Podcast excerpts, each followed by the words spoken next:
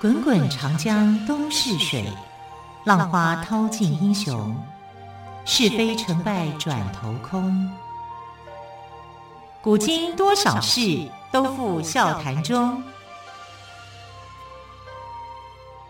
陪你说历史，汪培制作主持。欢迎朋友们收听今天的《陪你说历史》节目，我是汪培。同样的，再次为朋友们邀请到历史专栏作家于远炫老师来到我们的节目当中。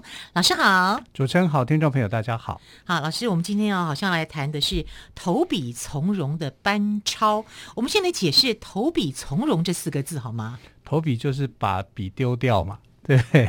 然后班超呢，就是一个人的名字、嗯、啊。那为什么这个人会把笔给丢掉呢？因为他觉得这个笔呢没有办法去打仗，他不是打笔仗，他是要去亲自去建立工业。从容，这个容就指军事的活动啊，所以投笔从容就是放弃他手边的文职的工作，到军队去，有有点好像现在你从一个办公室的员工啊，突然之间你想说我要去打仗，我要去当兵了，我去从军。对对对，哈，从容啊，就是从军啊。就从一个文职转成为军职，这需要了勇气。对，因为文职不打仗嘛，哈，你就坐在办公室里面不会有任何问题。但从容呢，那就你要面对敌人，要对敌人，你就要冒风险啊，所以他是冒着风险去打仗的。哦，了解了，投笔从戎。那我很好奇的就是，那班超他为什么会想让自己投笔从戎呢？我们在想，就是班超到底是谁？哈、嗯，他是东汉时代的一个名将啊。其实讲他非常的厉害。为什么我们今天要说他？因为他非常的特殊，然后他的家庭也不一样啊，也跟这个传统的家庭有一些区隔啊。因为他的父亲叫做班彪啊、嗯，那班彪这个人呢很有学问啊，他就写了，当时他其实有点像啊这个西汉的太史公司马迁一样，他喜欢写史书。好，所以他在呃这个生前哈就写了一部史书啊，希望能够让他的这个儿子们哈能够帮他继续写下去，因为他没有写完就过世了啊，他有这样的一个心愿。那班固是他的班超的长子，班固呢后来就变成一个大史学家。嗯哼，啊，我们知道所谓的四书啊，就是《史记》《汉书》《后汉书》《三国志》。那《后汉书》最主要的大部分的书啊，是操作于班固的手上去完成的啊。当然还有班彪、班固，还有班固的妹妹班昭。哦，所以老师他们一家三代是班彪、班固、班超吗？班两代，还还不到三代，因为是班彪是第一代嘛，他是父亲嘛，嗯、那接下来都是他的小孩。哦，对，班超跟班固是兄弟啊，兄，兄弟。哦，原来如此。他们还有一个妹妹叫做班昭、嗯、啊，所以他们其实是呃两代。那我们看哦，就是班超是东汉大史学家班固的弟弟，那班昭呢，则是他们的妹妹，妹妹啊。那他年轻的时候啊，这个班超年轻的时候，他就很向往这个西汉的博博望侯，也就是张骞。张骞被封为博望侯。那还有就是汉昭帝时期的这个智斩楼王。楼兰王的这个傅介子，哈，这两个大臣的事迹，所以经常就跟人家说，他非常欣赏这两个人。我要么就要当张骞。我们知道张骞通西域，打开了一个眼界，让我们知道说，哦，这个汉朝以外的世界到底是怎么样。所以他的功劳是非常非常的高的。虽然说，啊，他去那个时候是想要联络西域的国家，共同来反抗这个匈奴嘛。但是没有成功啊，因为匈奴很厉害，他一到没多久把他们抓起来，抓了以后关了十几年，然后他又想办法又逃出去，哈，跟西域的国家这个交流，然后他就绘了一些地图，哈，他带回来，啊，又被抓，啊，抓了以后他又逃，所以他花了很多的时时间在做逃亡。那时候汉武帝就在想说，班超。我呃，张骞，我已经忘了这个人了，就突然又出现了，总是出其不意。对，其实他还是记得他啦，但是没有想到说这趟任务是这么样的艰难啊，所以就让他变成了这个博望侯，嘉奖他的这个功勋。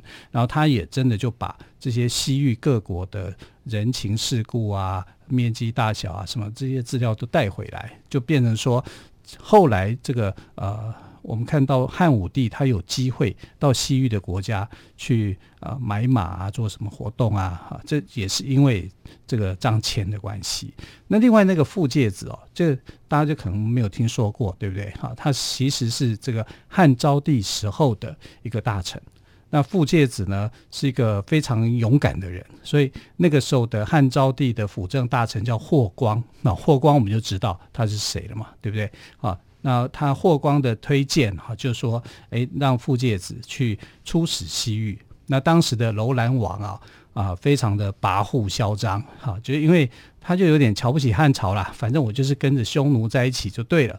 那而且他们还有一个这个内乱，哈，所以。后来是傅介子好去行刺这个楼兰王，把他杀了。杀了以后呢，去平定了这个楼兰的一个内乱。所以他就常常说：“我嘛要去学张骞，要不就学傅介子。我要做这种英雄勇敢的人物。”可是你知道那个时候班超在干嘛？在当文书员呐、啊，嗯，做一个抄写文书的工作，赚取生活费。对，他是在做这个事情，因为他爸爸已经过世啊，他们家还有兄弟姐妹要养啊，嗯、所以他就拿这个东西来赚钱。就人家一听就觉得说你是一个说大话的人啊，因为他那个时候已经三十几，快四十，快四十了，在汉代快四十已经算是一个中年大叔了啦。其实我们在现在也是，在台湾也是中年，四十岁。然后就听他讲，就是说我要变成张骞，我要变成傅介子，我要怎样怎样。然后说你吹牛啊，你能够做一些什么东西呢？后来听久了以后，他就火大了，他就把笔啊、毛笔啊就摔到地上啊，摔到地上就说我要投笔从戎，我要当兵去了，我不要跟你们在一起。怎么样都不要跟你们在一起啊！因为这群人难搞，所以他就想着我要去当兵。这个可能就是类似像学士后从军 的感觉。对，读完大学之后再去读军校这样子。对对对对对，他就去读军校。哎，你要读军校，你也要有你要有门路，你才有办法啊。在、嗯、当时也是这样啊，你没有门路，你可能还找你还没有办法去。那因为呢，他们家有史学的基础啊，所以他在。文书工作上面一定是没有问题的，而且他一开始也是做文书工作去赚钱嘛。那现在呢，他要转行，要去当兵了哈，他要去那个，当然他会就就会讲一些呃很好听的话啊，就说男子汉大丈夫，我就要在沙场上面战功立业哈，不管别人怎么样去笑他，他就决定我就是要去哈学士后当兵。就四十岁那一年，好，他就完成了他的当兵的心愿。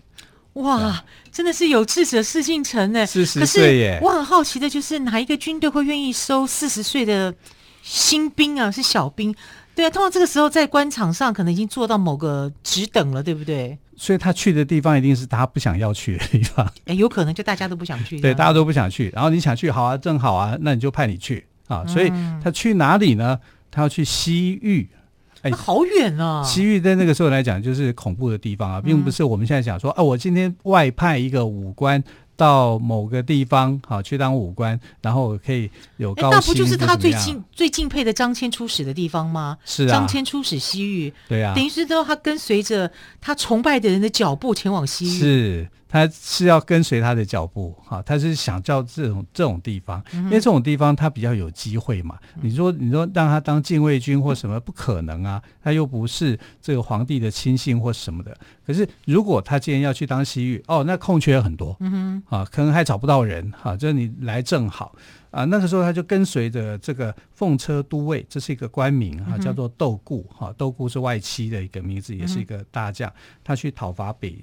北匈奴啊，来安定西域啊。窦固看他就觉得，哎呦，这个大叔还挺厉害的、嗯、啊！不只是会文职的工作，而且还很英英勇啊，非常的英雄勇武，所以就任命他为这个假司马啊。所谓的假司马不是真的假的啊，这个古代人讲假的时候，意思是代理哦、啊，他就当代理司马，不是假的司马，啊、是代理司马，他是真的代理司马。然后你看。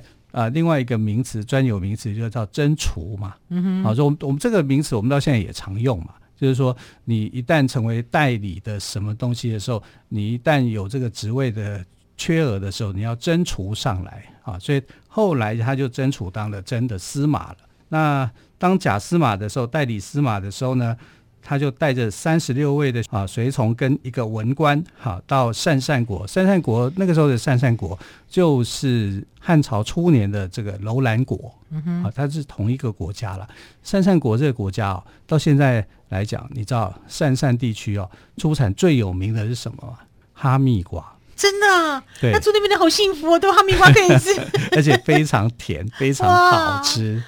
哎，可是我就觉得很奇怪，新疆吗？对呀。啊。新这是新疆啊，uh. 他出使的地方是新疆啊，对啊，我就我就觉得很奇怪，就是说，哎，为什么应该明明叫鄯善瓜的，为什么后来变哈密瓜？嗯、哈密没产瓜，鄯善有啊，就反正叫哈密瓜。对耶，对到底为什么嘞？唔知嘞，啊，所以至少有个好处啦，可以有哈密瓜，我们就不要计较这些了，有吃的就好了。对。对但不管怎么样，人家也不是去吃瓜的，好吧？对啊，要去作战的。对，我们是看瓜的一群人，但我们 对对对，呃，但他们去做的时候不是这样子啊，嗯、他就去呃带着三十六个随从，嗯、一名文官，总共三十七个人，含他哈三十八个，就让出使哈到这个啊罗兰国到鄯善国去，成为他展开报复的起点。嗯，哦，说真的讲，好这个报复的起点也很凶险，因为为什么呢？因为就有一个讨厌的匈奴就在旁边，你以为这工作很好做吗？那一定是不好做才，他才会有机会嘛。是好，到底如何的艰辛呢？我们稍后再请于老师来告诉我们。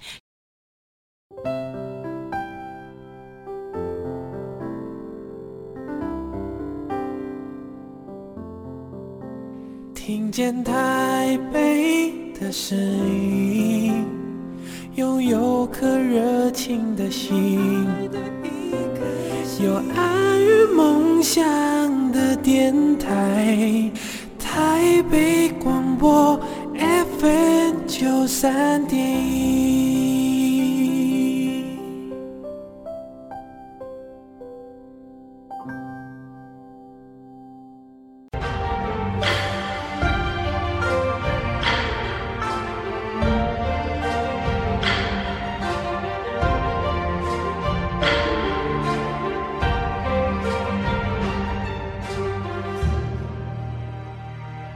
这里是台北广播电台陪你说历史节目。今天我们为朋友们邀请到历史专栏作家于远炫老师来到我们节目当中，谈投笔从戎的班超。好，老师，你刚刚谈到哦，班超呢跟随着奉车都尉窦固去了北匈奴，安定西域。对。但是我们知道西域并不是那么一个简单的地方，让你随便好像随随便便就可以平定的。那有没有遇到什么样的风险？因为呃，匈奴哦，跟这些西域国家来比的话，一定是匈奴是最大的。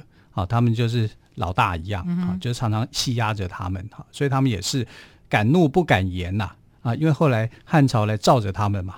可是到了东汉的时候，哎，好像有一段的时间，汉朝的皇帝都没有派人过来啦，然后匈奴这边就变得很嚣张，嗯、啊，就要求这些西域的国家要听他们的。啊，所以什么进贡啦，什么之类的，对对对，以他们为马首是瞻，对啊，他们是老大啊，你是小弟啊，你就要去奉上银子啊，哈，然后这个时候，哎，汉朝又派人来了，啊，来三十几个人，虽然也不算多啦，但是至少有人来嘛，所以善善国王就很热心的去招待他们，哈，就觉得说很棒啊，终于这个上国啊，已经想到我们这些小国啊，要来帮助我们，呃，可是过没几天哦，态度就变了。他本来很热心的，后来之间又变得冷淡。如果是你，你会怎么想？